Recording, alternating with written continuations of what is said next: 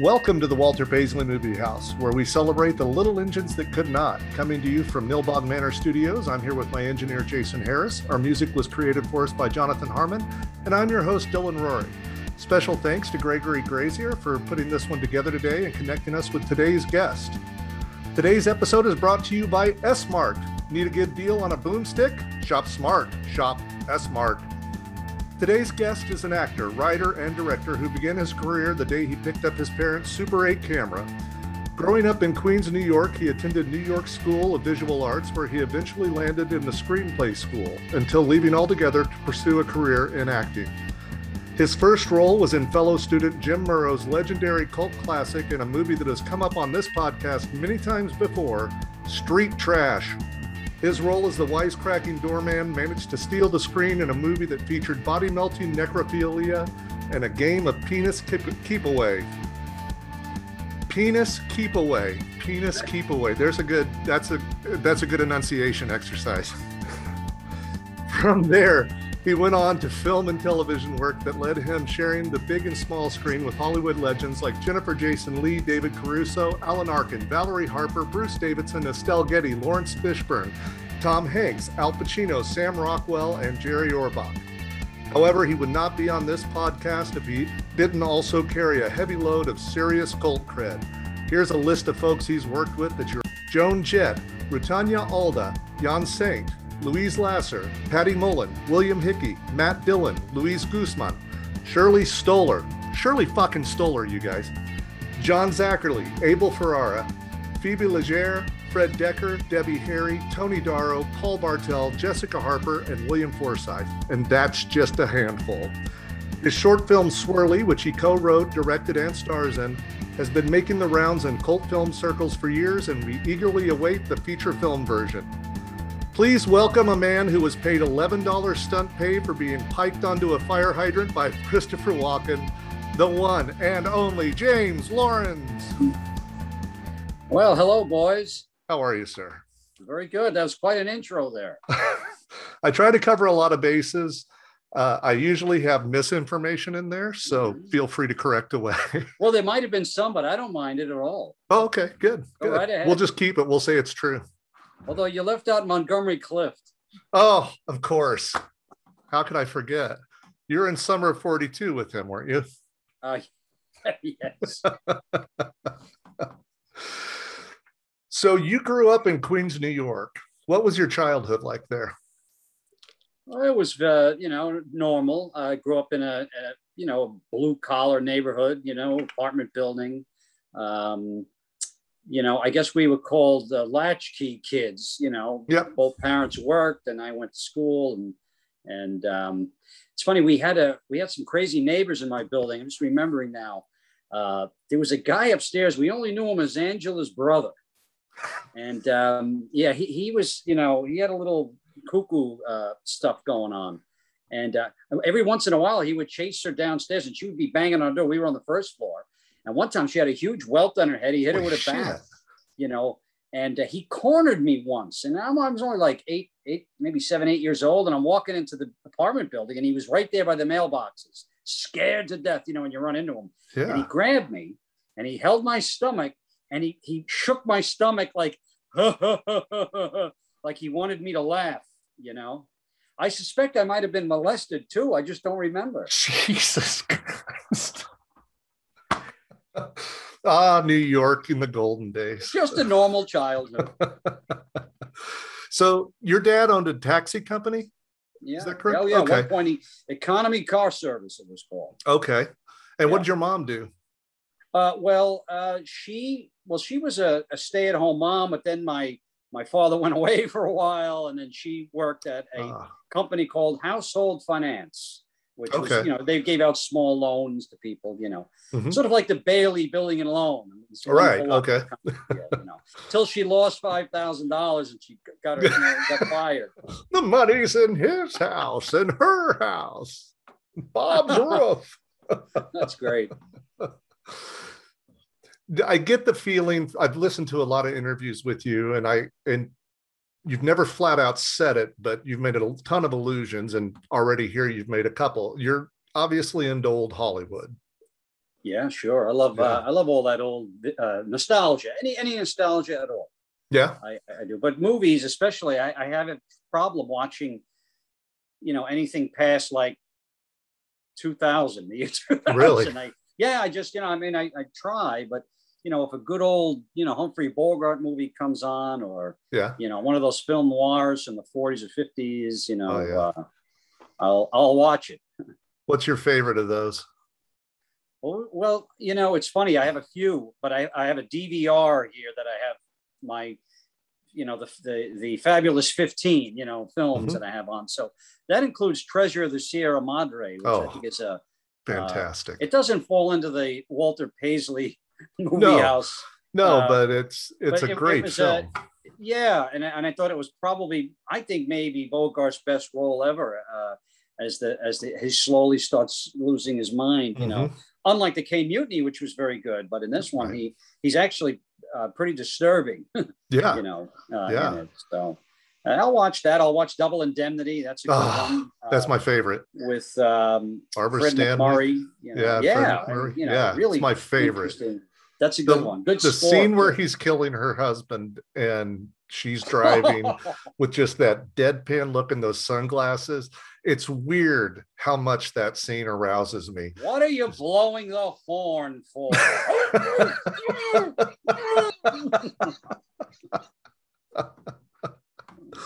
Yeah, it's a oh, I love that movie. I, I that's my go-to whenever I just want to watch an oldie. I'll pull that one out. You know, I guess I, I, I mean, I also love movies from the '70s. I think that was a, a really Mhm. interesting time where, where Hollywood really changed, and we started getting these, you know, uh, true to life, realistic, you know, portrayals of movies. Uh, you know, The Godfather, Serpico. You know, all Mhm. of these movies that were told now in a different. You know, they weren't uh, they weren't campy in terms of Hollywood style. Yeah. They- so there was a lot of that, and I was very. Uh, very much influenced by all the Scorsese films, of course, like Taxi Driver and Raging Bull and Mhm. Mean Streets. Mean you know, Streets, some of the early yeah. stuff. It's really, you know, really. I good. imagine being a New York kid and 70s movies kind of gloried in that seedy New York of that era. Seeing landmarks that you walked past probably occasionally and things was pretty exciting. Yeah, uh, and they'd be filming in our neighborhood. Some, you know, a lot of times. Uh, I, there was a movie called Going in Style. Uh, it starred Art Carney. Yeah. Um, it was some of these three old guys that rob a bank. Right. But they Yeah. shot in our neighborhood. I remember we went down watching them shoot. You see Art Carney like walking to his trailer. Ah, you know. cool. It was really. Uh, I think one of us threw a rock at him, if I'm not mistaken. Uh, I don't know if it hit him or not, but he he, he didn't come out anymore after that. Signing the autographs. But you know, that was a sign of affection when you get hit with a rock. That's the Queen's greeting. Well, you know, it's, it's a tradition. Yeah. what was your local movie theater that you'd go to? It was the Astoria Theater on Steinway Street. Okay. There was also another theater down the block. Uh, it was a Loew's, or as we called it, Mhm. Lowe's. Lois? and it was at the Loew's Triborough, which was this beau- beautiful, grand, you know. But by that time in the seventies, it had already been run down, and Mhm. you know, you know those giant movie palaces that they Yeah. had. They they, I remember the last movie that played there was The Day of the Dolphin with uh, George C. Scott. yeah. Yeah, and uh, That's a but that was uh, th- those were the two theaters, you know. Cool. Were you, and I assume you were a movie kid. You were going and watching yeah movies. well that's what we could do you know Yeah. my mother used to drop us off me and my sister we'd watch the movie three times and then she'd pick us up from work. I mean Yeah. that's why you know i remember jaws. That was like every day for two months we saw the movie. You know, didn't matter where we came in and went out you know. so uh and and you know there was something nice about that i mean i guess kids that get exposed to the there are no movie theaters anymore. I mean i don't know you know i mean that, that whole idea of going to the movies as you know as a routine thing you know today it's i mean you know you got to make a reservation you pick your seat Right. you get you know sometimes you don't even buy a ticket at the booth right you, you Yeah. just buy it and you're you know uh, but they make it easy to sneak into the other movies now. That's Nobody true. really cares. There's no doorman around. Go ahead. You know, you want to see the three movies? You know, go ahead. Right. So I'm kind of hopeful that with the pandemic killing off a lot of those big mega theaters that there'll be a resurgence of the small, hopefully Yeah. art house revival theater showing some of those vintage films. I my vividly remember my mother taking us to see. I was like eight, and we went to see Giant, her favorite Oh, movie yeah. and you know at eight it was all over my head but i do remember just the scope seeing it on the screen there Yeah. and i feel sad that kids aren't going to see that if they're Well, watching and, it on a big the, screen the, at the communal viewing was the thing, you know, where Yeah. you know you got people talking back to the screen, not even realizing they're in a movie theater. You know, Yeah. Like, uh, I remember I went to see uh, Hardly Working with Jerry Lewis. Yeah. Uh, and it was, it was just me and my friend, and there was nobody in there. And some guy just, out, out of nowhere, he looked up at the screen and he goes, The man does not get old. So, uh, well, you're kind of you're you're putting your money where your mouth is. You, you've got this cafe uh, running. I, I've been reading about, and uh, you know, Uh, showing it's not movies. I, they they let me show movies there yeah um little Coalyard coffee here in indianapolis we do monthly movie showings Yeah. there but that's um, something that you know. I mean, Yeah. I, I saw some pictures. I mean, it's nice and kind of intimate. You and people can come in, and you don't charge Yeah. no anybody, and I guess they could free. buy coffee or whatever they want there. And yeah and it's a lot of fun it is that Yeah. it's i encourage people to talk to the screen you know riff the movie because we're not watching you know Right. classics here It's- Yeah. in yeah. fact the first movie i Well, no, showed I, I disagree. I, I think a lot of the movies, you know, you, you, you talk about they're so bad they're good. yeah And and yes, that's true because that's what makes them irreverent, you know. Mhm. But that's why they're good movies, you know. Yeah. Like, they, they didn't start out to try to be bad, right you know. Uh, although a lot of a lot of them never get that bad, so they just stink. and then you know you don't see them again. it's always for me the key to those is commitment if anybody ever winks at the screen it's over i'm done i'm out but if they're committed 100% to the most absurd material then i'm in and, What did you show last? uh last month was tarantula and Oh, that's a great one. oh so much fun jack arnold directed you know just Yeah. But the, I, one. I think the effects were pretty uh, effective in that. That fucking thing crawling around it It's- was pretty good. I mean, it looks great. Yeah. It's huge. It's Yeah. you know, the whole thing is the concept is just completely stupid, but who cares? It's so much fun. Um, after that, somebody sent me somebody had made a cartoon of that, and it showed the scene with the tarantula and it crawling across the desert at him, and a helicopter with a giant boot getting ready to drop it on it. Excuse me. what did you What did you pair that with? What was the other Um, feature? What was that other one, Jason? Was it Deadly Prey? Deadly Prey, yeah, the Oh, okay, 1986 classic. Yeah, perfect. The when we started this, um, gosh, it was three years ago, I think, three or four years ago. Um, first movie I showed was Street Trash, and Wow. it was basically I wanted to see what the audience could take. Well, that's the litmus test right there. I mean, uh, did they know what they were going to watch? nope, it was I I'd advertised it and said it's a body melt movie, and horror fans showed up and they went, "Well, what the fuck is happening?" It's the perfect movie.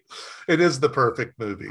Well, yeah, I guess so. I, We'll dive into that. We'll dive into that in a minute.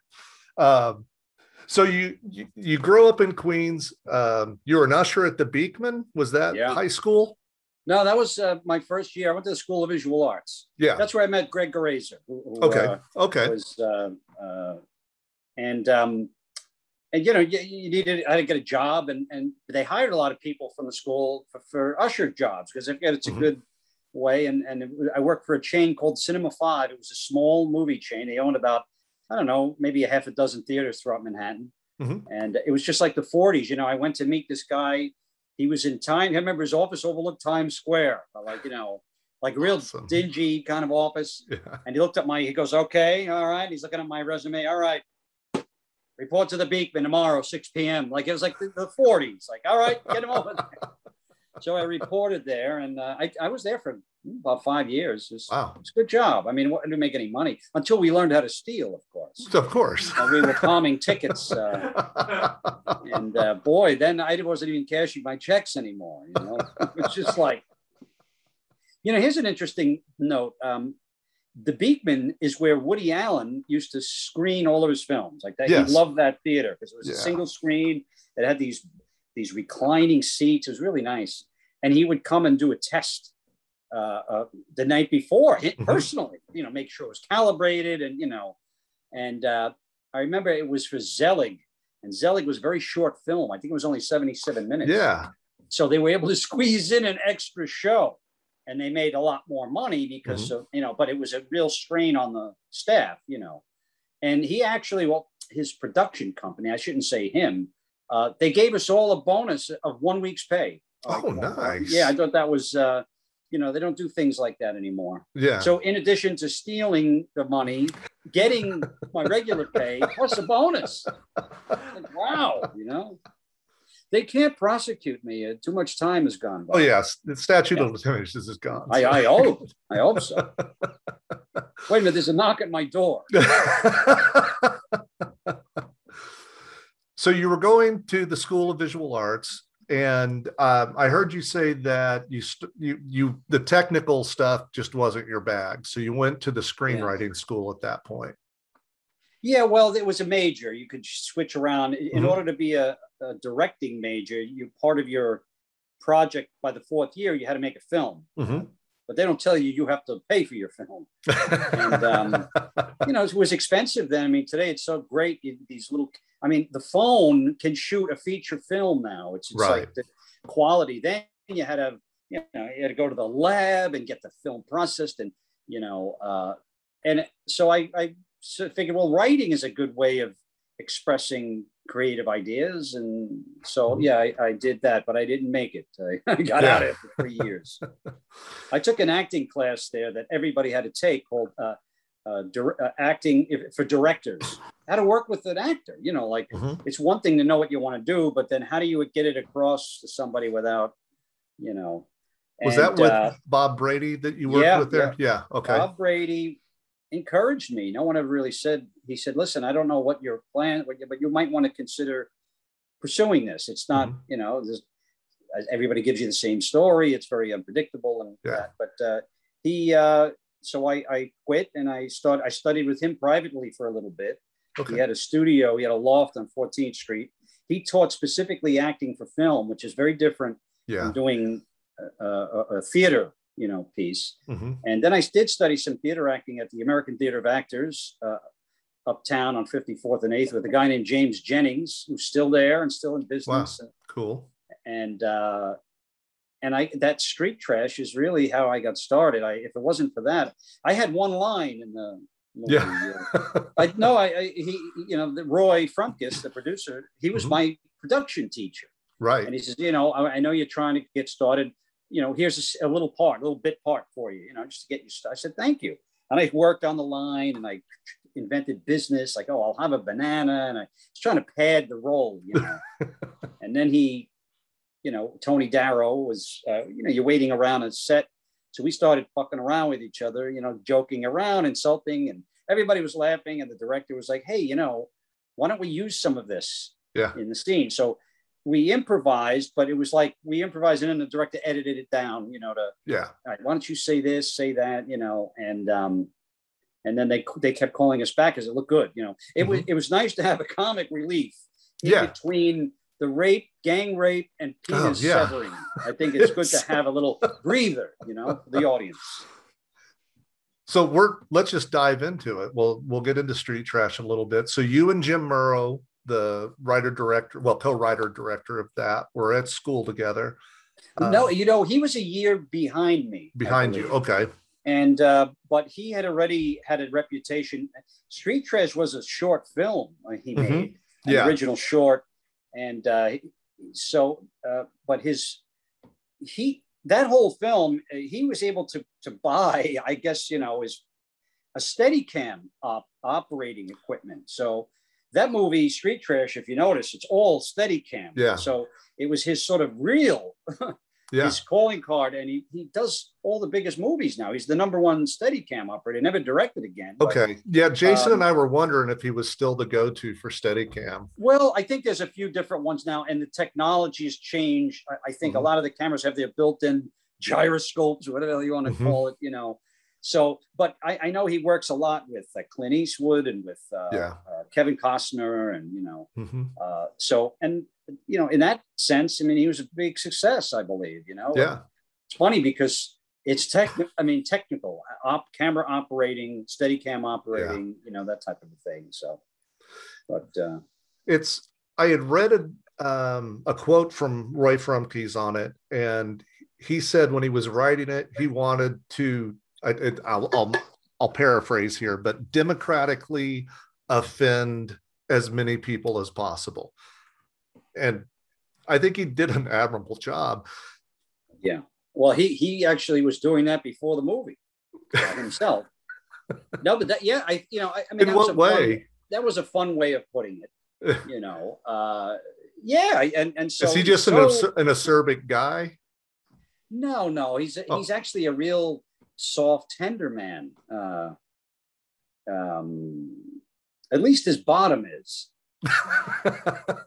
You know, he, he's funny. Uh, everybody's always asking him, why, why, don't, why don't you do Street Trash 2? Let's do a sequel. Let's do. So he wrote a sequel, but it so much time had passed, like almost 15, 20 years. So he called it Mhm. Street Trash 3.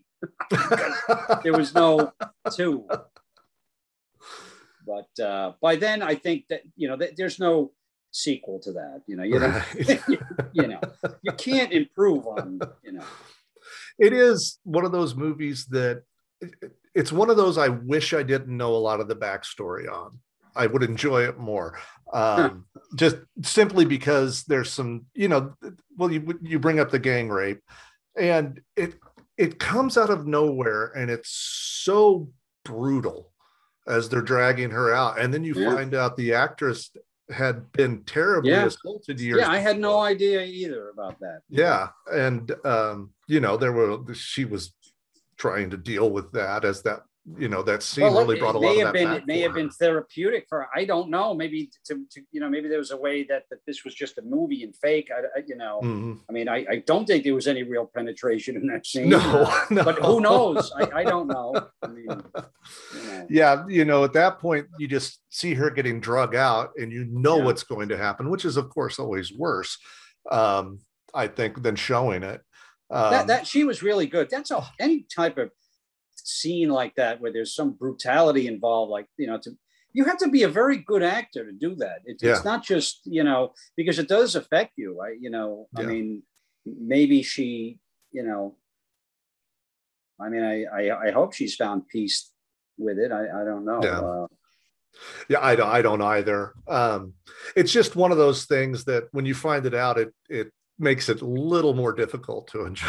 Oh, you- you really it. brought this podcast down Let's just, that's what I do. wow. That's what I do. I I take it and turn in a dark direction. I don't even want to go. I, you know what? I'm done with everything. I quit. well, let's talk about the premiere though. You guys premiered at Lincoln Center. You all Yeah. show up on a garbage truck, Yeah, yeah. that was great. and it was a real garbage truck, right? It was real and it was freshly full of garbage. Like it stunk. I mean, I'm not kidding.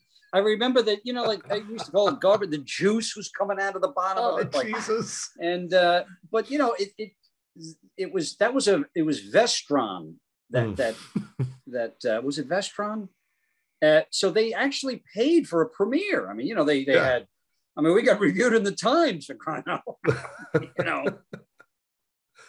Um, but uh, yeah, they they had the the floodlights going. You know, like Mhm. it was a Hollywood thing. We all wore tuxedos. You know, Oh, nice. it. Um, my grandparents were there.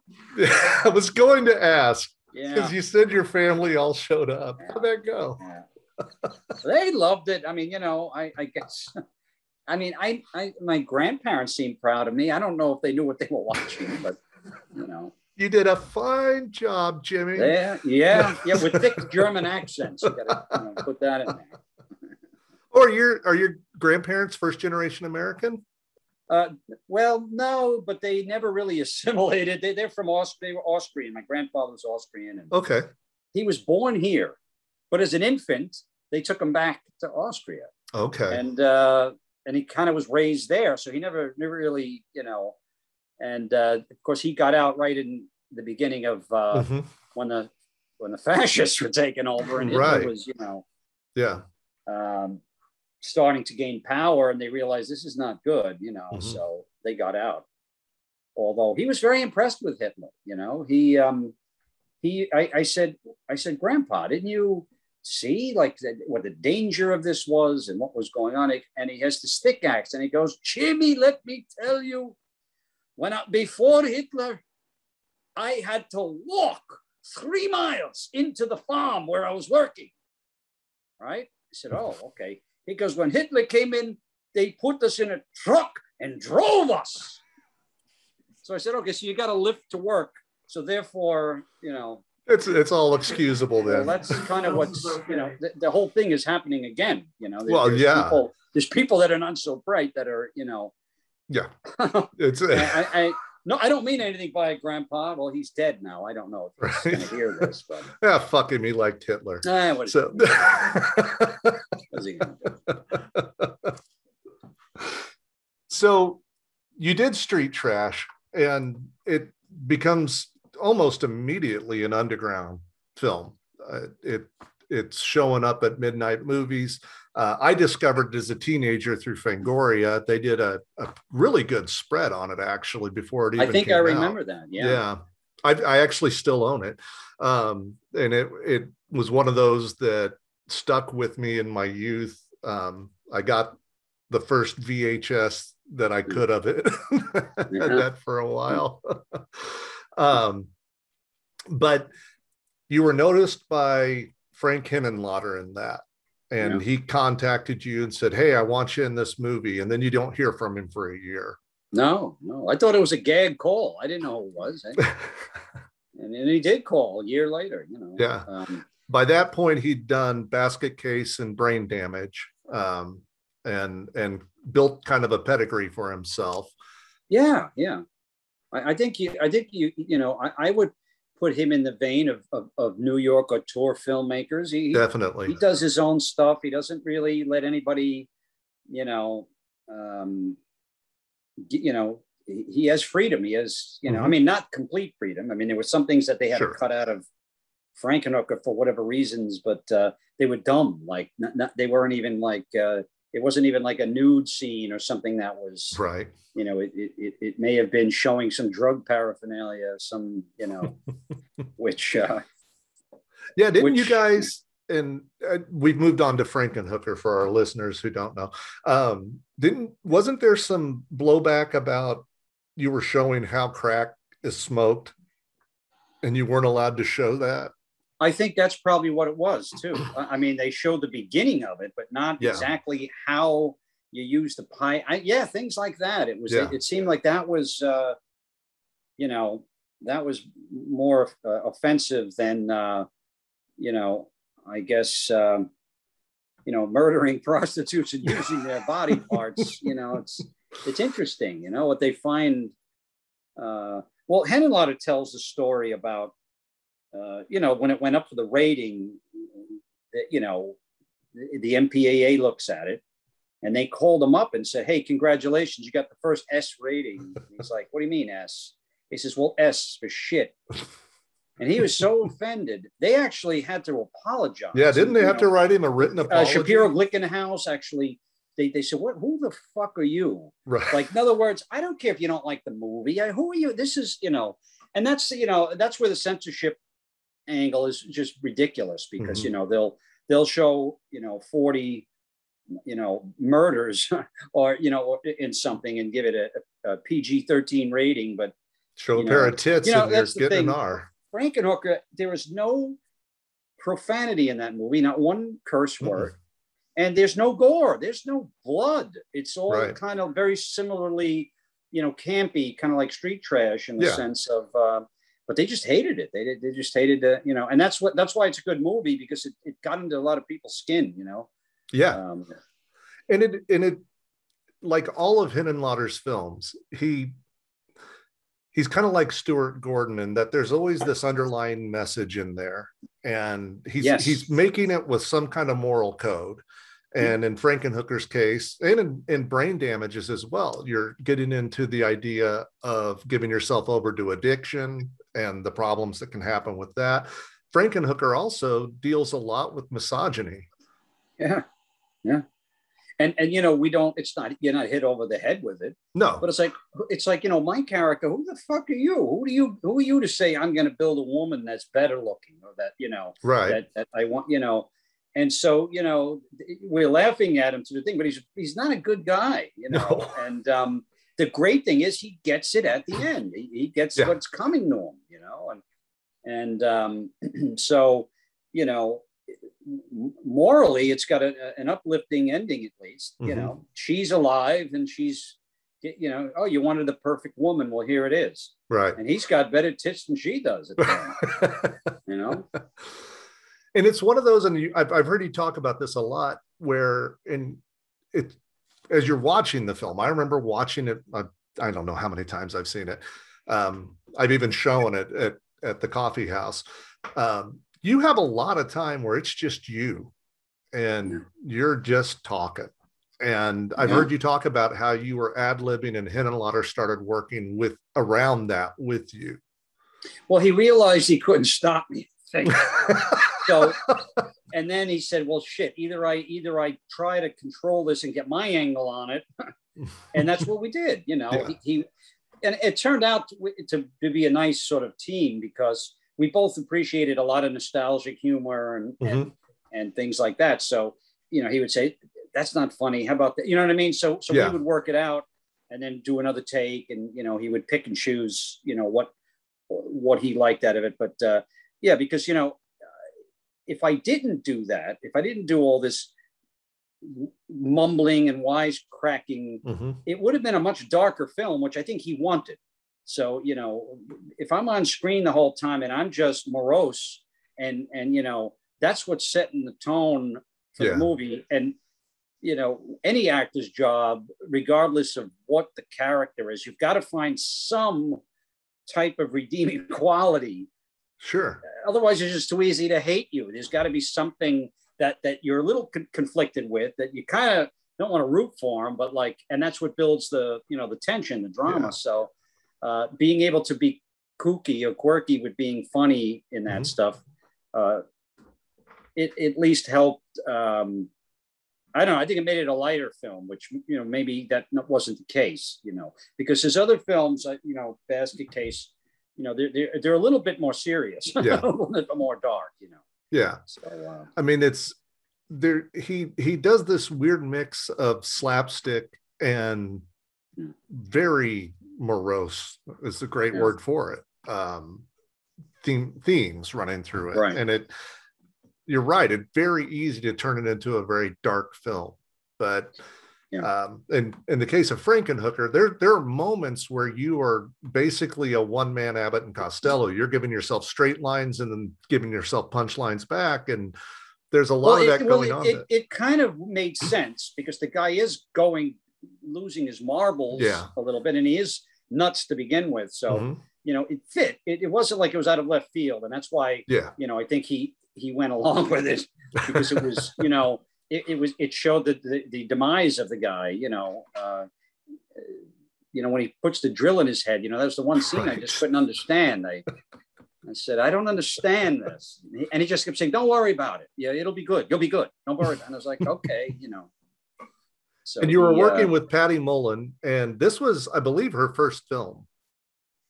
uh, uh, I, I- maybe, I, I- maybe I you may be right. was. You may be right. Um, but you know, when you're when you're getting into this, you're still pretty fresh actor. You'd only done one movie between Street Trash and this, Last, Last Exit to Brooklyn, which is a really interesting film. I really enjoy that movie.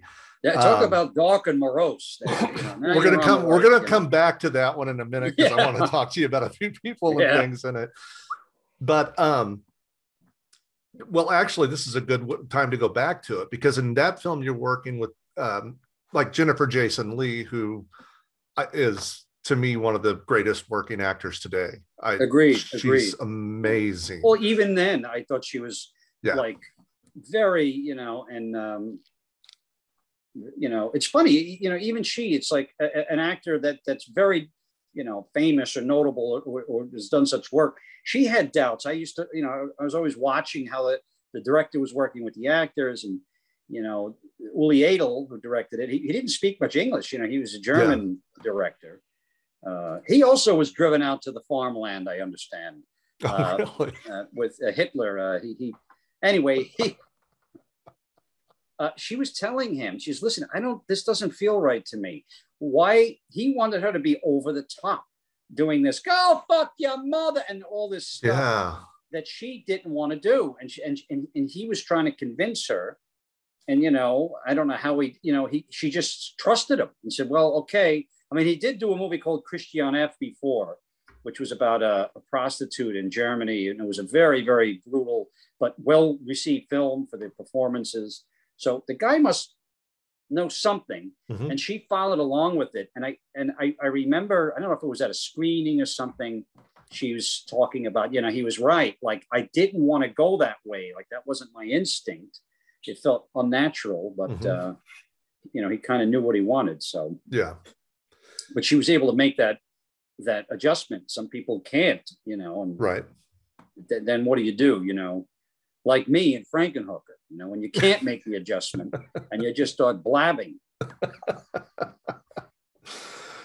it when you're working in a film these genre jumps that you do, that you've done throughout your career um, you're still making a movie. When it all boils down to it you're making a movie. Right. so when you're going in and you're approaching these things from director to director what is it that would you say as an actor first day on set how long does it take you to start to get kind of the general vibe of how this shoot's going to go? About five minutes. yeah I mean, you really should have a sense of that before, Mhm. but uh, in five minutes, uh, and that means you could also have a sense that you're doomed. Like you know, you you you you- they're taking you six kinda- hours to set up lights and Well, that's always the case, you know. Like with with Frankenhooker, Henenlotter seemed to be very prepared, meaning Mhm. so he could spend time fooling around with maybe different takes or different things. But he, I, I didn't. I mean, I, I, I am assuming he had storyboards. Or he, you know, he, he was. It, it was set up already to follow a plan, Mhm. whereas some people don't have a plan, and and we'll get to abel know. ferrara in a minute don't worry well, the man without a plan. but uh, throughout your career i there's a lot of new york. You're obviously a new york guy. Um, and this actually leads us very well to abel ferrara because your next movie then was king of new york which was directed by him and uh, another definite auteur one of the new york auteurs like him and Uh, yeah, uh, listen. um, we, we we're laughing at him and you know he's a real character. We, we've seen all we've seen that letterman footage of him oh uh, sure. you know. But, but you know what? He, he lives in his own world and and he's very very dedicated to filmmaking Mhm. and uh, so whether he has to lie cheat steal whatever he does he gets his wants to get his movie made but he, he's an interesting director because you know when i went up to meet him I, I was he was living in a loft. I think he was on 14th Street or something. And I go up and there's nobody there. Somebody says, Oh, he'll be with you in a minute. I'm waiting there like 15 minutes. You know, I could walk out with half of the stuff, you know, in in the law. Then he came in and he made me a cup of coffee. And um, we sat down like at his kitchen table. It was very strange. He looked like he just got up. I don't know. And that's fine. Maybe he slept late. So and we're talking we're talking for a good 30 minutes maybe 20 30 minutes just like we are you know talking about Mhm. movies and he's laughing i'm laughing and finally i just said is there anything you want me to to read you know they sent me here as an audition you know for the king of, and he goes no no no i'm going to use you but i, I don't know what uh, and i go well what part and he goes well i don't know maybe a cop or something but no I, i'm going to use you So he's a guy that gets the energy from somebody and then figures it out later. Like, I want to work with this, but I don't know how. And a lot of directors do that. Like, yeah, David read, Lynch they don't kind of famously you. does that. Yeah. Like, he almost doesn't even want you to do the words. It's like, well, if I don't get a sense of who you are and what I want in a regular meeting, and uh, but that that's where it burned me because I was trying to do the Frankenhooker stuff Mhm. in the King of New York, playing this wise ass cop detective, Mhm. and uh, you know it wasn't about that. Right. so he let me go, and you know nobody said stop that, you know, or whatever. But Right. all of it got cut out, you know. So, which, which is fine. I'm still in it a little bit, but you know, I, again, I was not a fully trained actor at the time. Mhm. You know, I was just kind of still just relying on my instinct and and and whatever, which which which will kill you in the in the long run because you've got to have some type of back, you know, um, some some something to fall back on when things aren't happening, they're not Mhm. working, or you know. So, um, but he he's a uh, uh, I admire him. He, he's he's inspirational, you know, uh, in, in in his own way. I mean, so is Scorsese. Uh, I would put him in that category. And and um, um, uh, well, who's the other? Uh, there's a couple of New York filmmakers that uh, Oh, Woody Oh. Allen, of course. I know it's hard to mention him anymore. Yeah. Unfortunately, I mean, I would, but it's just um, it's just not any good anymore. No. Just, No. no matter which way you look at it. I mean, it, just it- not you could work. almost do it if his more recent films were at least good, but they're not. It's it's. um Well, I, I don't we often struggle with the artist versus the art. Um, you know, I I can separate those two things. Um, but lately his art sucks. But well, yeah, you could say that, and it's also people want it to suck. Uh, You know, it's it's it's not.